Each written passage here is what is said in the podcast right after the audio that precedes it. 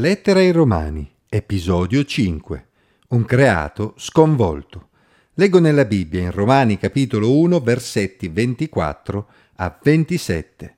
Per questo Dio li ha abbandonati all'impurità, secondo i desideri dei loro cuori, in modo da disonorare fra di loro i loro corpi, essi che hanno mutato la verità di Dio in menzogna e hanno adorato e servito la creatura invece del Creatore che è benedetto in eterno, Amen. Perciò Dio li ha abbandonati a passioni infami. Infatti le loro donne hanno cambiato l'uso naturale in quello che è contro natura. Similmente anche gli uomini, lasciando il rapporto naturale con la donna, si sono infiammati nella loro libidine gli uni per gli altri, commettendo uomini con uomini atti infami, ricevendo in loro stessi la meritata ricompensa del proprio traviamento.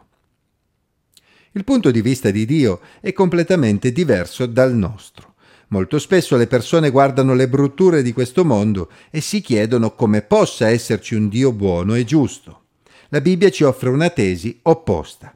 Dio ha creato questo mondo e lo ha affidato all'uomo affinché potesse prendersene cura, ma l'uomo ha escluso Dio dalla propria esistenza e per questo motivo Dio li ha abbandonati all'impurità, Dio li ha abbandonati a passioni infami, ovvero Dio ha lasciato libero l'uomo di seguire il proprio traviamento, ma ovviamente l'uomo è responsabile delle sue scelte. La situazione attuale non è quindi stata causata da Dio, ma è piuttosto la dimostrazione che l'uomo senza Dio e in balia di se stesso non può fare altro che autodistruggere se stesso e il resto del creato.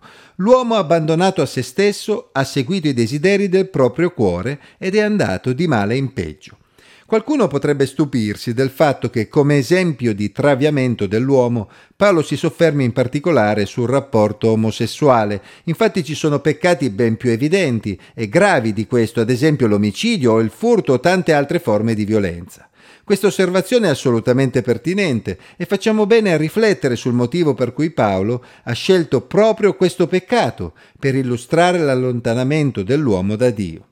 Intanto osserviamo che la connessione tra idolatria e deviazioni sessuali, che a noi potrebbe sembrare oscura, era piuttosto evidente ai tempi di Paolo, dal momento che spesso le religioni pagane erano caratterizzate da prostituzione sacra e sessualità promiscua, etero e omosessuale, ma le deviazioni sessuali non erano certamente l'unica conseguenza dell'idolatria dell'uomo.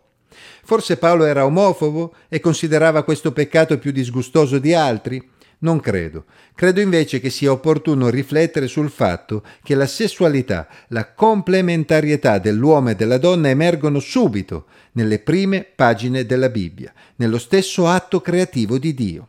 In Genesi 1:27 leggiamo Dio creò l'uomo a sua immagine, lo creò a immagine di Dio, li creò maschio e femmina. Inoltre subito dopo li benedì e diede loro il primo comandamento, il primo compito che erano responsabili di portare avanti. Siate fecondi e moltiplicatevi, riempite la terra, rendetevela soggetta, dominate sui pesci del mare, sugli uccelli del cielo e sopra ogni animale che si muove sulla terra. Genesi 1:28. Nel brano che stiamo prendendo in considerazione ha quindi senso che Paolo si riferisca all'omosessualità proprio come l'esempio più rappresentativo della ribellione dell'uomo all'ordine che Dio ha stabilito nella creazione. Se l'umanità cessa di portare avanti la relazione naturale tra uomo e donna, viene meno la conservazione stessa del genere umano.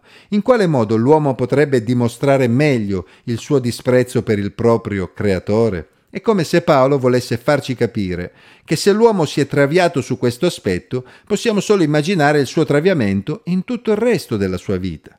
Non si tratta necessariamente del peccato più grave, ma certamente del peccato che rappresenta in maniera più evidente il ribaltamento dell'ordine creazionale. Questo brano quindi non ha tanto lo scopo di stigmatizzare il peccato di omosessualità rispetto ad altri peccati e di puntare il dito verso il singolo che commette questo peccato Piuttosto ha lo scopo di mostrare l'effetto del peccato sull'umanità, che porta a ribaltare l'ordine creazionale a partire dagli elementi di base che Dio ha creato, maschio e femmina, offrendo un esempio lampante di un problema di ribellione che riguarda tutti gli esseri umani. Le malattie trasmissibili attraverso la sessualità erano già piuttosto note e diffuse a quel tempo, anche perché non c'erano mezzi preservativi per impedirne la diffusione. Paolo nella sua conclusione sembra quindi riferirsi a questo aspetto, quando dice che in seguito al rapporto omosessuale gli uomini ricevevano in loro stessi la meritata ricompensa del proprio traviamento.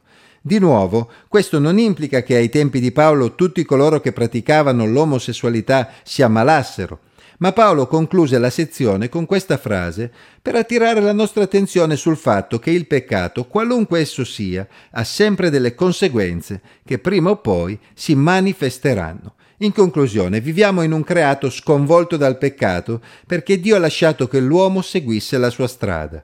Questo ha portato l'uomo ad allontanarsi sempre di più da Dio, ribellandosi all'ordine di Dio, anche negli aspetti più basilari, che riguardano la conservazione stessa del genere umano, il rapporto tra uomo e donna. Ma questa è solo la punta dell'iceberg. Infatti il peccato è un problema serio che riguarda tutti noi e si manifesta in varie forme che prima o poi portano comunque al medesimo risultato, la morte.